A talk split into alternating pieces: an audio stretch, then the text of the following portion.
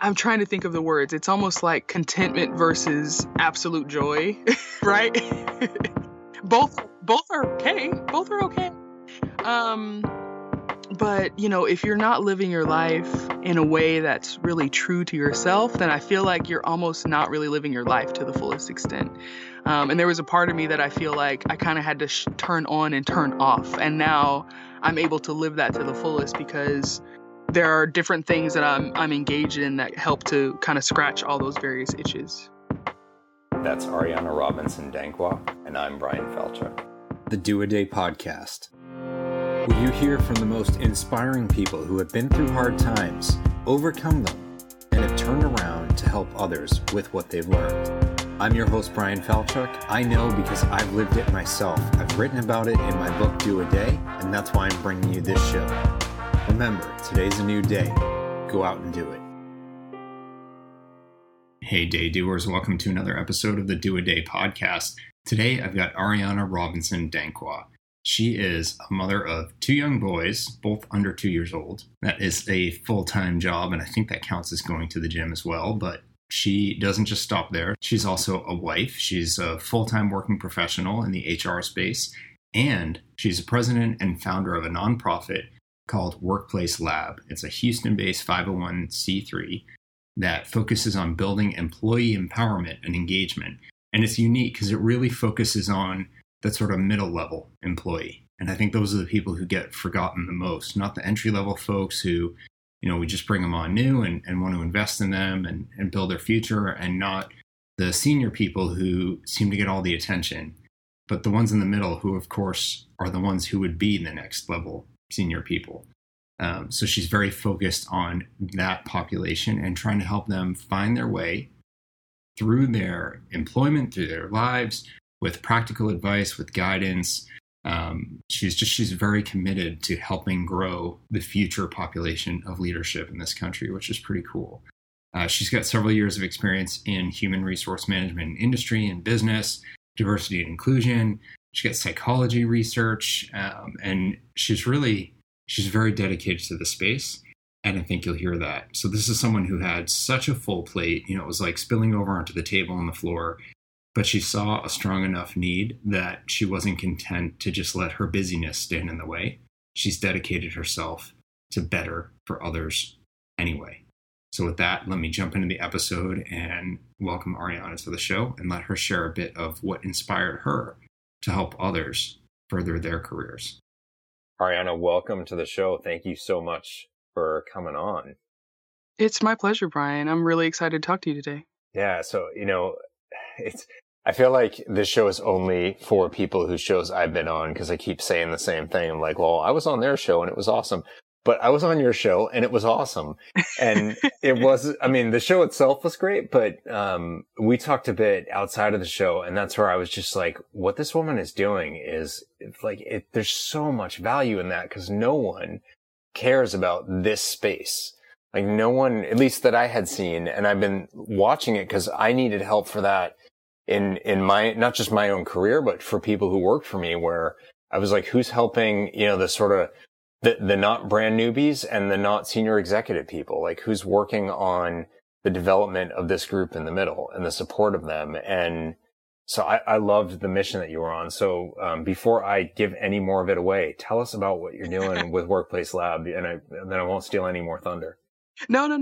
I really appreciate your comments. And truly, it's been a passion project for me. So, you've alluded to it already, but really Workplace Lab is my third baby, really. I've got two little ones, and Workplace Lab is a 501c3 nonprofit that is based here in Houston, where I live. And we really are focusing on building employee empowerment and engagement across all layers. I guess most of what we're doing with our podcast and our blog is really focused on people who are probably mid to early career and mid-level managers and people who are just kind of trying to climb the ladder on up. We're starting to look closer into having engagements even at the collegiate level now too, almost helping people arm themselves with information before they almost need it, if I could say it that way. But really, the podcast is our bread and butter at the moment, and it's geared towards answering people's dilemmas in the workplace. So we've talked about a range of topics, and you can find the podcast now. It gets released weekly on Sundays, and we talk about everything from interpersonal conflict in the office, having difficult conversations in the office, how do you build trust, team effectiveness, bullying, work-life balance, mental health. It really has run the gamut, and I'm just enjoying every minute of it, and it is so fun to talk to people like yourself and also to answer people's questions. So we do that interchangeably on a weekly basis, as I mentioned. So that's a bit about Workplace Lab. So that's good to understand what Workplace Lab is. The bigger question is, how did Workplace Lab become in the first place? So what brought you to that? That's an excellent question. So I am a mother. I am a wife. I am a full-time HR professional. And in all of these pursuits, I get asked a lot of questions, a barrage of questions, if you will. And I think in my work life, it was the most prominent how many questions I get asked and how little information I felt like people really were armed with to make informed decisions about their career, about what they want out of their career, and how they should proceed to getting what they want in their career. And it's really that galvanized me to launch Workplace Lab. And so we answer the most basic of questions, as you can imagine. You know, how do I map and plan for the career that I want to have? How do I change courses in the career that I've had and maybe I'm not happy with? How do I navigate with grace in a workplace that I feel may be toxic? I mean, really all of those things I think people have so little credible knowledge about, or at least sources of information that they can go to. We're particularly targeting individuals who might have a lack of HR presence at their workplace, or they aren't necessarily sure if HR really has their back or play heavily in that employee advocacy space. Yeah. And so that's what has made it so powerful is, you're getting questions from people who feel as if they really don't have a credible person that they can ask these questions to, or they don't feel like, oh, well, I've just kind of got maybe one or two questions, not sure if it's enough to come to like a life coach or a career coach or career consultant with, but I really need answers to this stuff. So what should I do? Well, and for the people that you're talking about serving, they don't necessarily, even if they had enough to go to one of those people, they don't necessarily have the means to go to one of those people. You got it. It's, being someone in that space and having had the benefit of using people in that space in the past throughout my career, it's really expensive. And actually there's a ton out there that are great, and there's plenty that aren't as great. And some that may be good, but not necessarily good for you. Mm-hmm. And so you can blow through some cash without necessarily being any better off. So you're coming in solving not just the educational need, but doing it for a population that probably couldn't consider those alternatives, even if, they had access to them. Yeah. And that's really one of the major reasons why we decided to found it as a nonprofit, truly and honestly, is, gosh, if you feel like you really don't have somebody to talk to or an ear to turn to, how are you going to get access to this knowledge that I don't feel should be for the only the upper echelon, for individuals who can afford it? And that's the main point, Brian. Yeah. And, diversity and inclusion gets a lot of focus in the media these days. Whether it gets a lot of focus in a real way in companies is a different story. And one of the key problems, diversity piece seems to get the most attention. I think inclusion is just, people don't even understand what to do with that. But it's like, diversity is worthless if you're not including those diverse people, because then you're just ticking boxes for what percentage of the population of this kind of person or that kind of person you brought in, but then you just did nothing for them and they sort of withered and died on the vine because you never brought them along. Well, if they've come in and they feel unrepresented, unsupported, unsafe to turn to someone for help, then you've got a serious problem. And that's where HR should be able to help with that. But I've been in organizations, luckily not the one that I'm in right now, but I've been in organizations where if you go to HR, as great as they seem, you're going to end up probably out of a job if you've been honest. because it's going to get back to the manager, and politics are too strong and you'll be gone. Yeah. And that hurts my feelings, honestly, that individuals are living and breathing in those situations as we speak today. I mean, D&I is something that I've lived and I've breathed as a woman of color. Certainly it's tangible to who I am and how I present myself to the world. But even growing up, it's been interesting. And you could say, well, every person of color, you know, diversity means something to them. I'm sure that's true.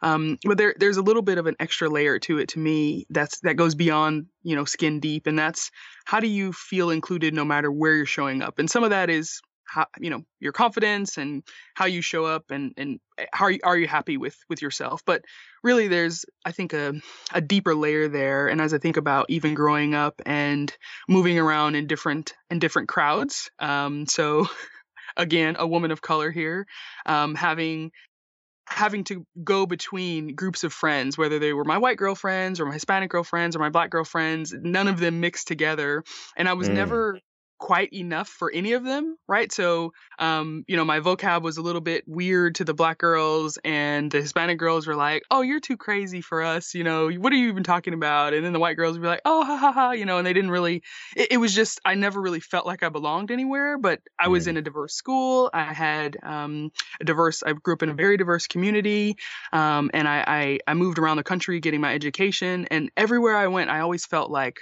is now going to be the time that I feel included? And it was getting to corporate America that surprisingly made me feel like, huh, okay, this is feeling a little bit better. You know, I feel like I can kind of flex and be a bit more of myself. And now growing more and more into the professional that I am, and thankfully I work for an organization that does really try to embody the inclusion piece.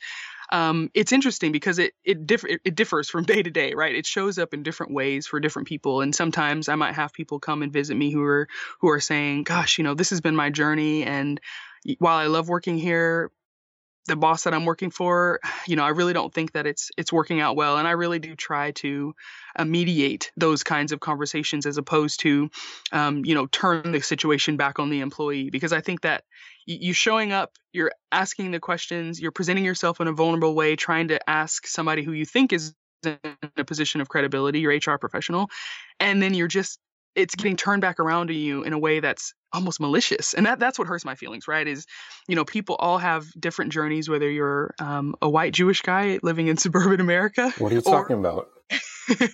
Yeah. Not pointing fingers, you know, or a 30-something, you know, Black woman living in Texas. It really runs the gamut. But I think it's now's the time for those safe spaces. And whether it's an HR person or whether it's a podcast or whether it's a one-on-one environment that you might have access to, I think now's the time. And we're seeing that. We're seeing that zeitgeist so tangibly with the #MeToo movement, you know, the resignations left and right in the political sector and in the entertainment industry and in corporate America around individuals who've for far too long not walked the talk that they have been illustrating.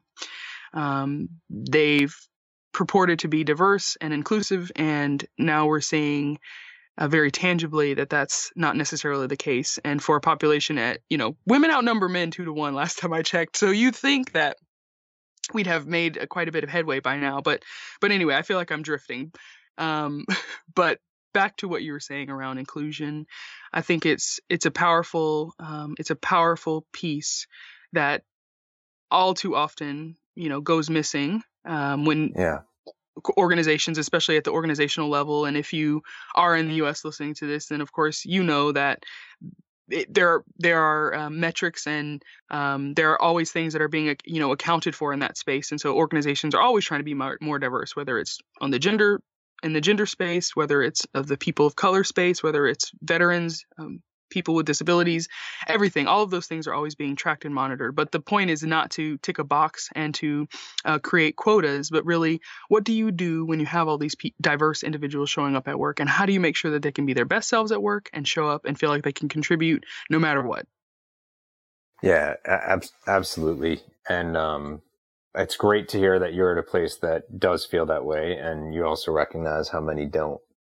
What I want to understand is, so we get what Workplace Lab is, what what set, not just what brought that about, but what set you into the path that brought it about? I don't know if it ties to, you know, you're talking about fitting in or not fitting in and that path, but what's the story with you that led you to doing this? Or maybe getting into HR in the first place, but certainly to building Workplace Lab.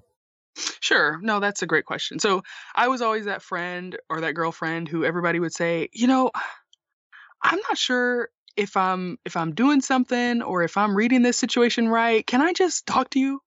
Ever since I was little, I'd be that person. So you were an HR advisor from birth, basically? Probably late toddler years, yeah.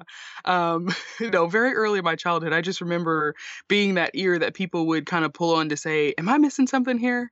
And I don't know if it was the chicken or the egg, right? But for some reason, that acting in that capacity for so many years kind of honed this skill set, if you will. And I remember getting into university and feeling like, oh, okay, this is cool, you know, because I kind of breezed through elementary school, high school, that kind of thing. And I was waiting to be challenged. And then I got to college and I thought, well, maybe this is going to be the challenging bit for me. And I actually studied psychology because I had such an interest around the human psyche and why do people do what they do? And is there some code that can be cracked, right? No, there isn't, by the way. But it's good to know. You know, right. As you very well know, Brian, in your capacity in insurance too, right? There's no special code or secret sauce that makes people do what they do. But interestingly enough, as I studied more and more about psychology, I just wondered, gosh, how, you know, there's a lot of crazy people out there. So I probably don't want to be a therapist or a psychoanalyst or anything like that, because my patients would do very little to listen to people whine and moan and complain. And they need a sensitive ear for that, for sure. But as I learned more about business and what it takes for people to be successful in the business sector, I kind of honed and melded a lot of my studies to be around HR and entrepreneurship and leadership more specifically. And it was there that I kind of realized, this seems like an interesting topic. So people have a lot of psychoses and idiosyncrasies, and those don't just fall away when they go to work. So who's tackling that? And the best answer that I could get in college was HR. And so that's really what galvanized me to study that. And I got my master's degree specifically in HR and did a tremendous amount of research both in the D&I space and also the leadership and team effectiveness space. And that's kind of crafted who it is that I am today as a professional, but more to the point, as I grew and learned and had different experiences in corporate America and worked and traveled here in the States and in the region and also overseas, I spent some time in Asia working as well. I was just so fascinated. I just felt like, man, I feel like there's more that I can be doing with what it is that I'm passionate about, right? So, yeah, I have a demanding job and I enjoy what I do, but I still don't feel like it's enough. Am I servicing enough people? Is my footprint really making a difference? Am I leaving the kind of legacy? And this is the sort of thinking that came in when I had kids. Am I leaving the sort of legacy that my kids would be proud of, right? And so there's nothing wrong with working a 9-to-5 and making ends meet, or maybe a little bit better than ends meet. But I just felt like, gosh, there's something more I feel like I should be doing. And honestly, my husband, who's a saint, he sat down with me and he was just like, I can tell you're kind of restless. What's going on? And we talked about it. I think we talked for about 2 hours. So he's a professor. So he literally pulled out the whiteboard.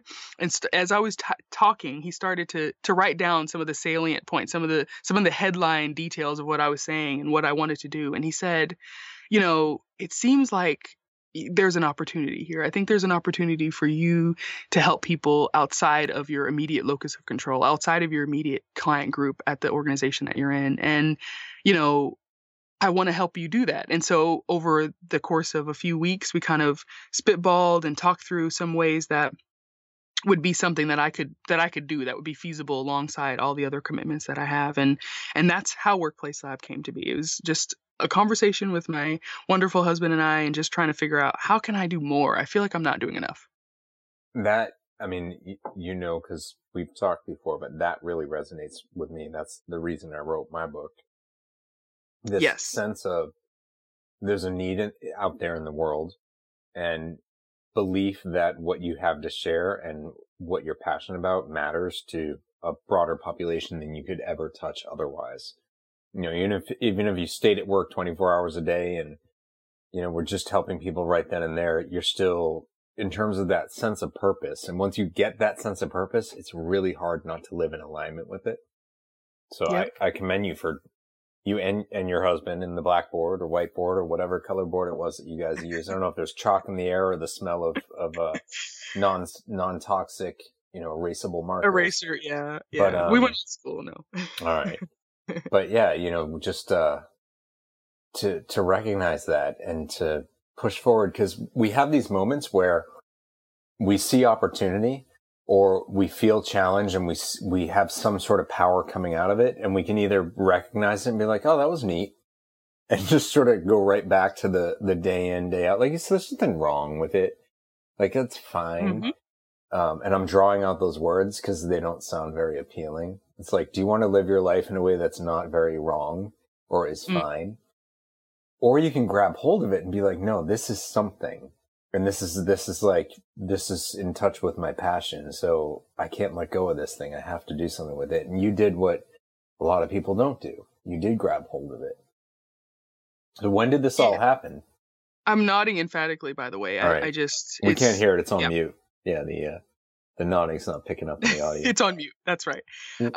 When did Workplace Lab come to be? When was that fateful night where you guys... You know, we're spitballing the whole idea. Yeah. So it was late in 2016, and I was probably 2 or 3 months pregnant with our second child, thinking that's the perfect time to be like, yeah, let me reinvent myself right now. I don't feel like I'm doing enough. Here I am now with two very real human beings who depend on me for everything, every waking moment. And no, I still feel very much committed to Workplace Lab. And so we've been going since the beginning of 2017. And we launched the podcast around March and came out with our 501c3 status and took part in Giving Tuesday last year and have just been kind of gaining momentum ever since. And so we've got a few things on the docket for this year that I'm also really excited about. But it's just like you said before, it's almost you put on a different pair of glasses once you understand that there's something more that you can be doing, and you hone into what that is. Yeah. It's like you really can't go back, you know. And so I'm a lifelong glasses wearer, and so I think, gosh, if I try to wear my prescription glasses from 4 or 5 years ago, I shouldn't be behind the wheel, much less doing anything, you know, of significance, right? So it's really changed my perspective on everything. Yeah. What I was having a conversation with someone recently about this idea of, you know, pursuing what you care about and what you're passionate about and figuring out how to do that. And that once you break through and you start doing that, like I said, it's hard not to, but it's also, it almost becomes, easy is too strong of a word, but it's like the things you really wish for, or you wish you had, start happening a lot easier. So like you start achieving when I just feel like there's, once you bring that alignment, you start to realize a lot of the things that were just like, well, I could never do that. Have you found that, like, now that you've broken through and you're doing something that you're so passionate about, has more started to come into the picture? What I'll say, and I think it's significant to what it is that you're saying, is things have become more crystallized. And by that I mean things that I previously might have worried about, bothered myself about, or been worried about the perception of how it is that it looks about what I'm doing, I no longer care because I recognize that my priorities have shifted and I'm doing what it is that I'm meant to be doing. And so that's the one piece. The other piece is that I'm seeing a whole new world of possibilities as to how I can make this even more impactful and empowering to individuals, right? So it started off as sort of a, I won't call it a small idea, but you know, kind of this nugget around how do I disseminate information that I think will be helpful to people and engage with them where they are, meet them where they are, and give them advice that's going to be relevant for where they are today, into things that I think would be much broader and much more impactful, and also, you know, give me the opportunity to do more of what I love, which includes traveling, which includes, you know, talking to people one-on-one, having deeper conversations. Yeah, a lot of different things are kind of in the pipeline. So that's exciting. So that does sound like there's a catalyst effect, if you will, that like suddenly your vision opens up, you see more possibility, you start to figure out the ways to seize it. Whereas you might have been fine before, but it wasn't about this sort of like one thing building to the next, to something bigger, to more achievement, to a richer life. Exactly. Yes. It's like, I'm trying to think of the words. It's almost like contentment versus absolute joy, right? Okay. Yeah, that's both, well put. Both are okay. Both are okay. Yeah. But, you know, if you're not living your life in a way that's really true to yourself, then I feel like you're almost not really living your life to the fullest extent. And there was a part of me that I feel like I kind of had to turn on and turn off. And now I'm able to live that to the fullest because there are different things that I'm engaged in that help to kind of scratch all those various itches. And they're serving a purpose in the community, right? So even better. Yeah. Yeah, absolutely. I wanted to go back to something like you mentioned a couple of times about the kids, and you've got a very full day job, and now you had the third kid, and we've heard about this amazing husband that you have, but he's not nothing. So there's at least, 6 minutes a day or 3 minutes or whatever it is that you at least need to wave hello to each other. So how do you balance all those things? Because each one of them, for different reasons and in different ways, are two, massive priorities, majorly important. You can't set them aside. So how do you balance them? So depending on the day, the answer is I have no idea. So the grace of God is very much there. So I'm a believer. I have a real relationship with Christ, and I need it probably every day. But no, to be honest, it's really just helping myself to prioritize. My husband will admonish me often to say, "Are you sure that you need to be doing that right this moment? Or is this something that potentially can wait? Or is this something that you can outsource?" Outsourcing is a powerful thing. So I'll take a moment to just give this aside. Again, as a working mother, there was things that I felt like, gosh, to be the wife and the mother that I thought I needed to be when I was growing up, and sort of, you idolize others in that space before you get there and you completely fill those shoes and you say, well, this is what I think a wife and mother is meant to be. Now that I'm in those shoes and I'm completely, sitting here wondering how are things going to get done, there are certain things that I should not be doing. And it's really, I'll say it this way, they're below my pay grade in the sense that I'd much rather pay somebody to do certain things that take time and energy away from things that only I know that I can be doing.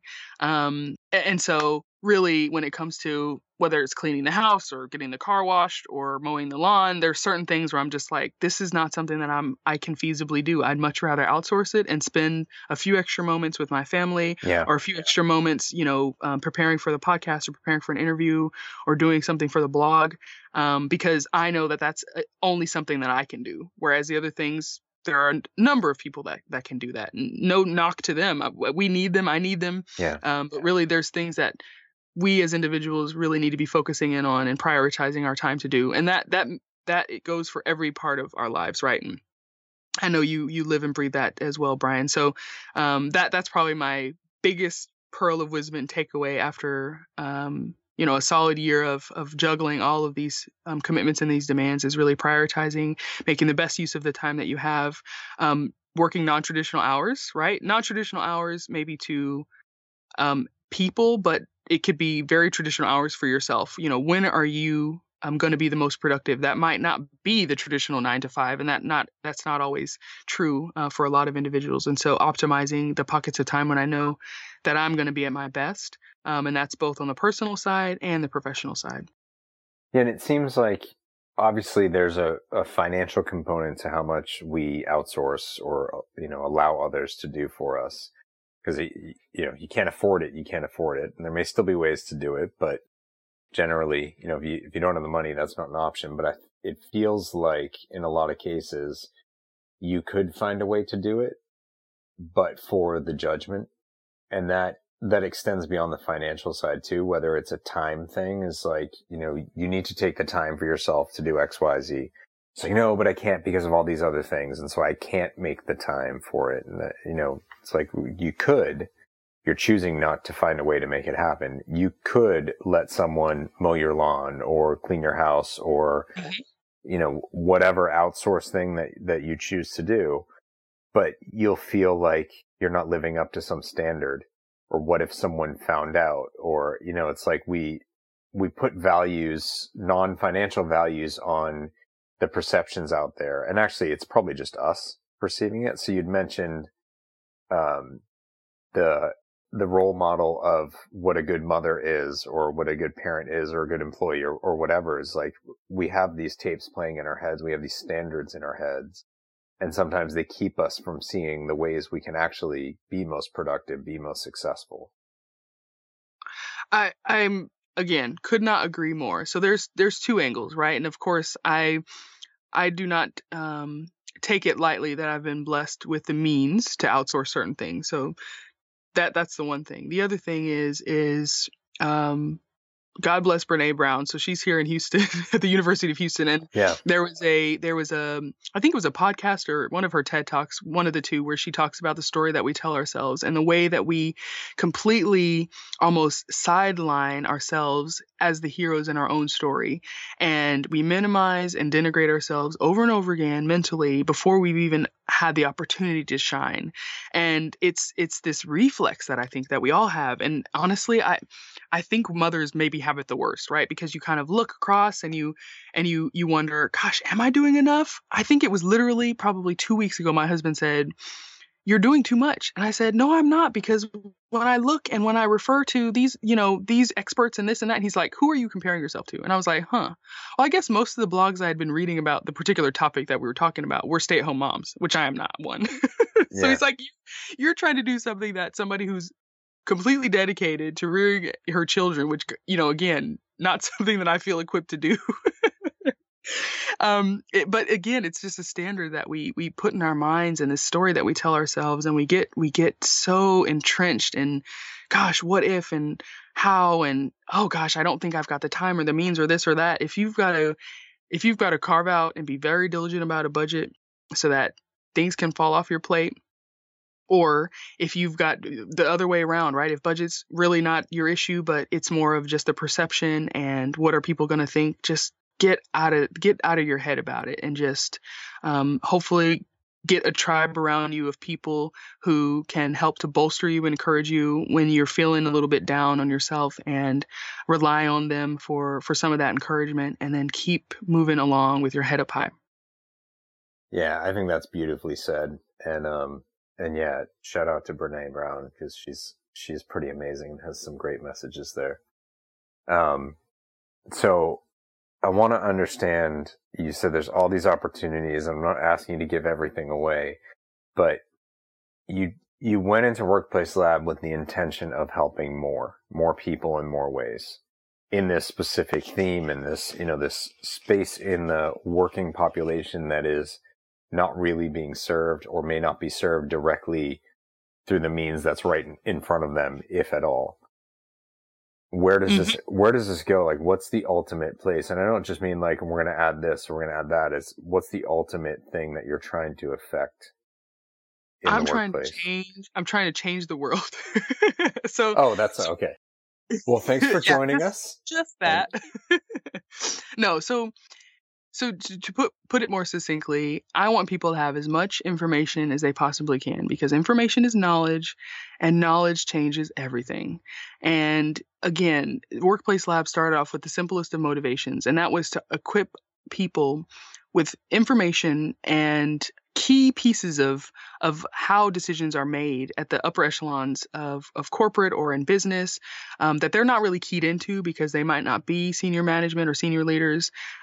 Give them those pieces of information so they can really navigate with ease and with grace, and a little bit of edge through the workplace so that, hey, they don't get trod upon, but they also feel like they can contribute and show up and be the best version of themselves. And so, quite honestly, you know, hopefully when Workplace Lab is at its peak, it's something that people feel like is a trusted and credible resource to them. You know, they feel like it's been useful to them. They feel like they can refer other people to it, and that it's been something that has almost changed their lives in a tangible way. And even if it's a small way, even if it's just an iteration of something, it's like, man, you know, that podcast when I heard her talking about whatever it was, whatever dilemma we answered, or, you know, your podcast, Brian, or the host of other incredible individuals that we have on the show every week, you know, if we can do that, I would feel immensely blessed and immensely grateful for that. But, you know, obviously there's a lot of other things that we want to do. So I did allude to it, and we're adding one-on-one consultations with me this year, which I'm super excited about.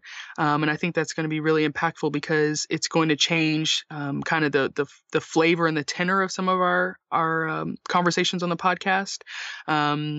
We're also going to be syncing up with some universities and trying to do some more corporate engagements as well. So really trying to hit people at every layer, wherever they are and however they might need this information. That's really our mission and our goal. So I was going to push you when you were just saying about, you know, getting the information out there and empowering it, because that's not good enough.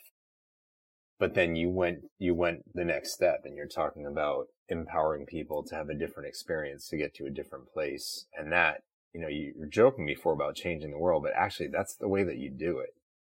It's, you know, it's give people information. It's empower them to be successful in their own right through their own means, because they didn't have the power before. So maybe it's a piece of the world. Maybe it's, you know, so many generations down the road, but yeah, I mean, in the simplest of forms, that is actually what you're kind of doing.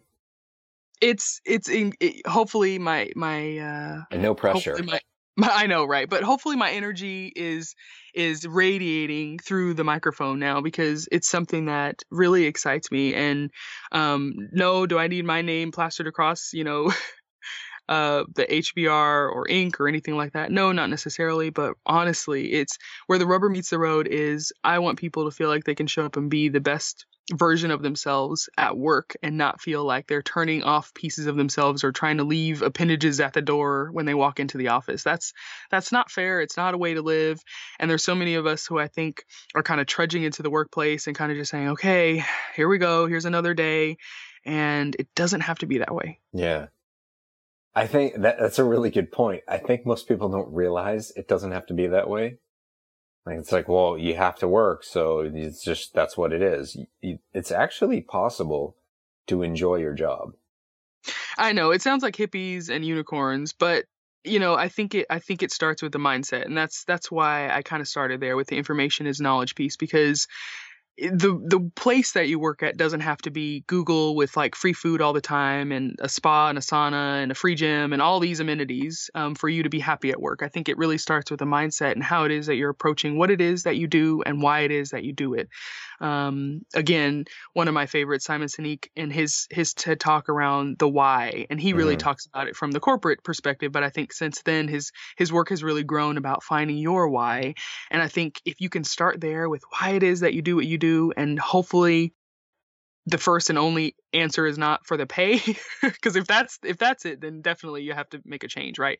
But if you can really hone into why do you do what you do, and cultivate that, then I think that's where it starts, and I think that's what can help people feel, you know, incrementally better, and hopefully all that much more excited to show up at work and be useful and be productive. Yeah. So I took that TED talk he did about, you know, your why, and what he was saying is people don't, you know, for a company, people don't buy what you sell. They buy why you sell it. And I flipped that around in one of my Inc articles about basically like it works for you individually and also your people. So you're not going to buy what you're doing, you're going to buy why you're doing it. And buy in this case, meaning like believe in, understand, accept.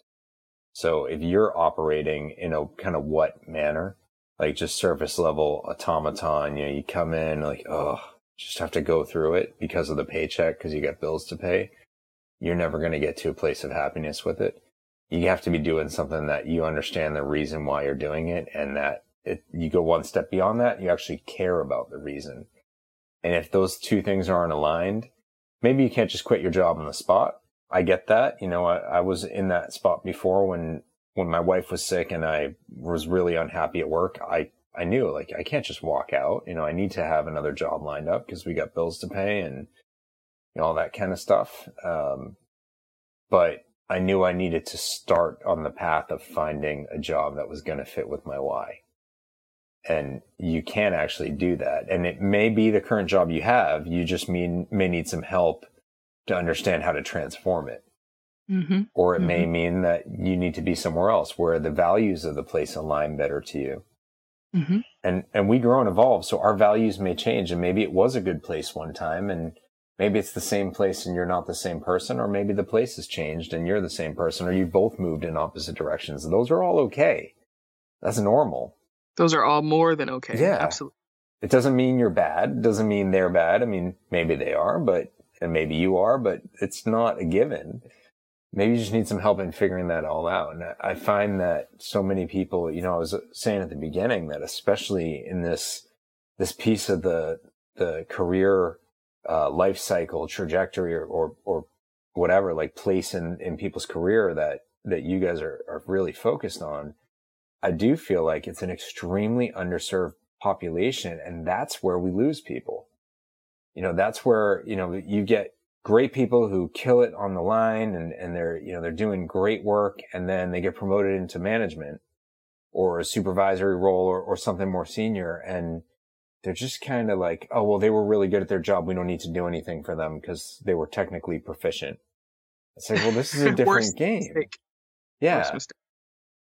And then they become bad managers and they become disillusioned and they begrudgingly come to work every day and they're miserable. It's like, you missed your opportunity. And by the way, you also lost your best performing, you know, technically proficient person, because now you've turned them into an unsupported manager who doesn't understand what they're doing, and you left them there. And the more senior people get lots of support and understanding and paychecks and bonuses and career coaching and leadership and executive coaches and all that kind of stuff. But you're never going to have that super leader population again if you keep hanging people out to dry, unsupported at best, right, and afraid at worst in the middle. Right. Yeah, no, I think that was well said, Brian. And honestly, it pains me when you hear that, you know, people are being promoted simply because of their technical prowess or their, you know, their competence in whatever functional or technical area that they might excel in, because that's not the reason that people should be promoted, right? You don't want your best technical professional to be your supervisor in most cases. And it's really because a lot of times they don't thrive in that environment, right? They don't thrive at the supervisor level, and they feel like they would like to go back to being that technical expert, because guess what? Your job is no longer about the technical competence and getting things done. It's about delivering through people and working with people.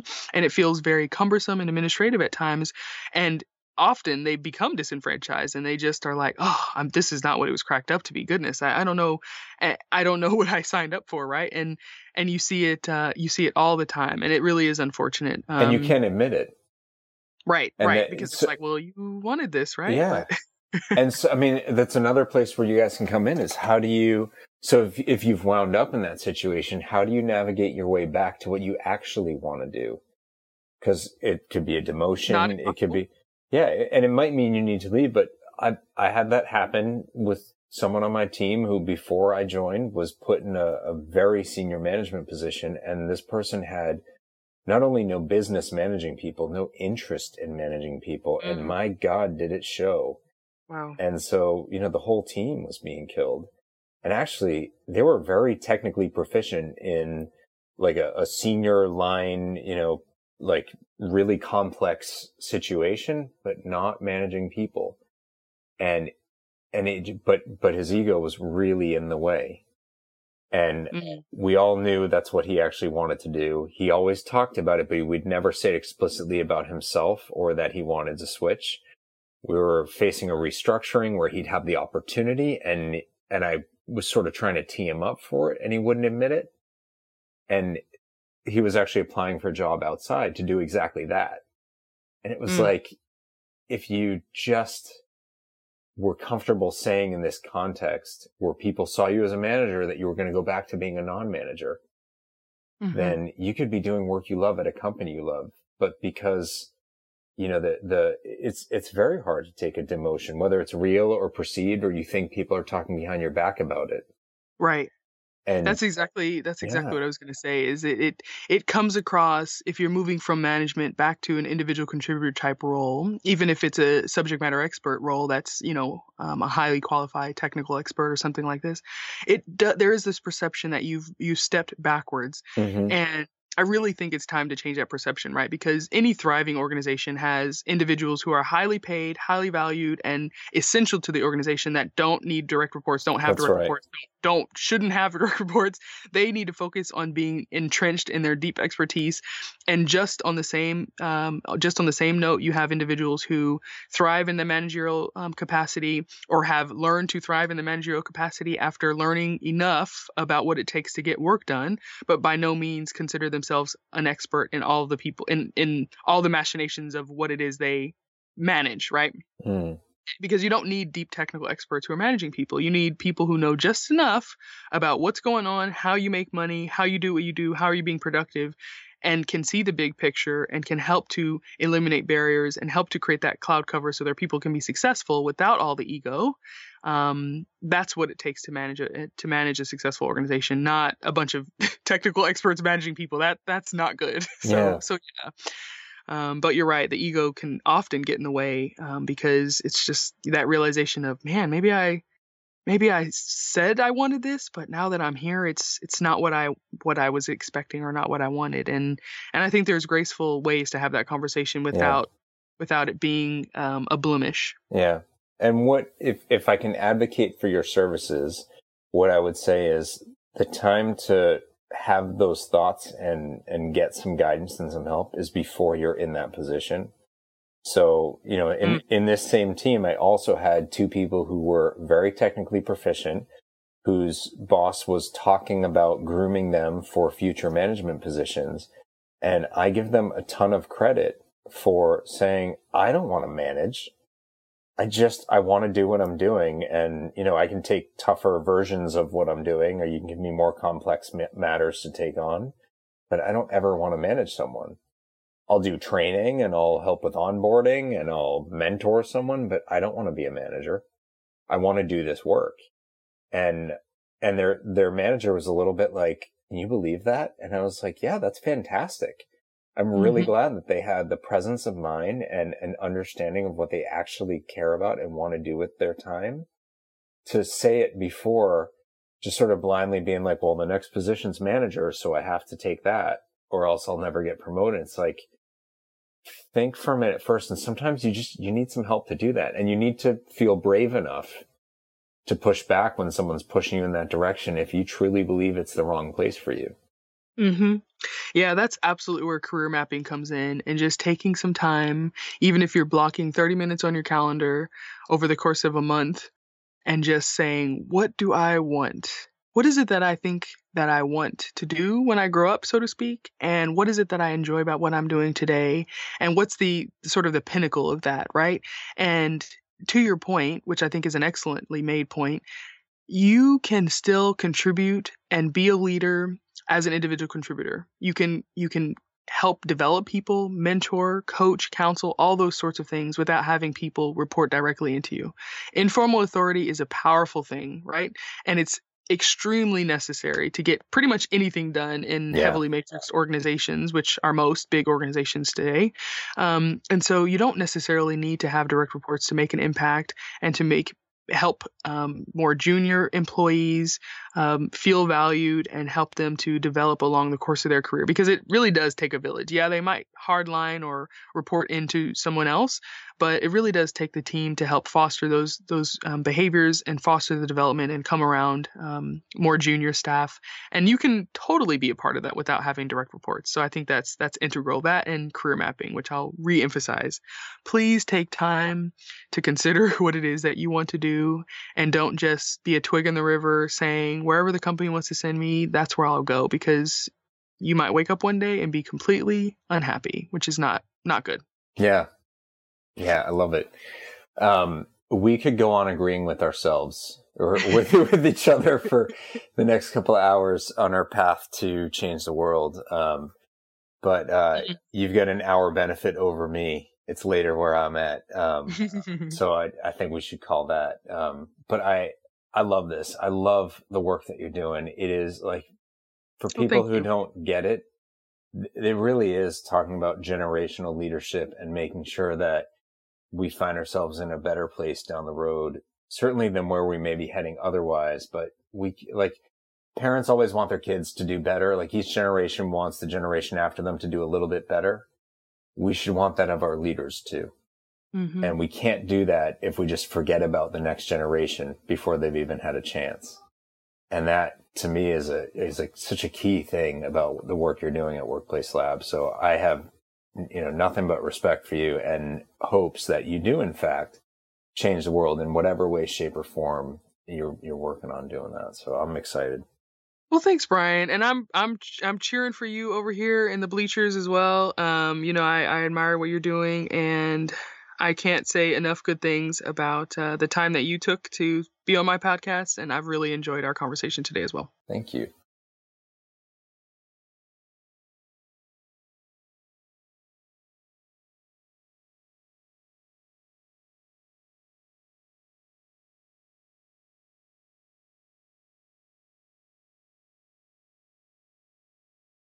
Well, there's a lot that we have to do in our careers, and it can be tough sometimes to get through that. But look, it's just every day is a new day.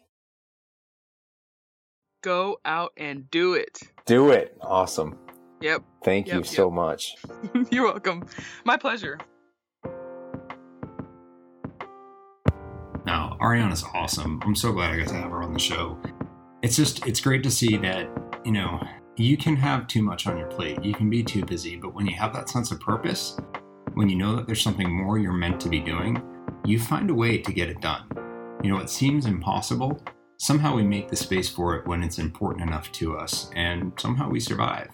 And, there's a lot that goes along with that. She's got great support at home, and, as she said, like she's able to get help in other ways, but she's still doing it. And that's pretty impressive because her work is having a difference. So if you are interested in what Workplace Lab is all about, you should go check it out, especially if you're one of those people who's right in that sweet spot in your career where you're past the entry level process. You're not at the senior process yet, and you want to figure out where you go and how you get there and how you have the right conversations and how do you raise your hand in an effective way? How do you invest in yourself? How do you find a mentor? All those key questions to help further your career. So go to workplacelab.org. Remember, it's a nonprofit, so .org. Workplacelab.org to learn more about Workplace Lab and the work that they're doing and the content that they're putting out and the guidance they're putting out to help you. And you can always also go to doadaybook.com and you can learn a ton more there. You can get articles and you can get the book, first of all. You can get links to all of my social media, and you can also check me out at brianfalchuk.com. But you should follow Do A Day Book. You should follow at Brian Falchuk, because I put out a ton of content to try to help you inspire yourself, help you change your own life, because you are actually capable of doing that. You are capable of achieving those things you seek. So check it out. All right, I will leave it there. Have an amazing day, and go out and do it, everybody. Take care.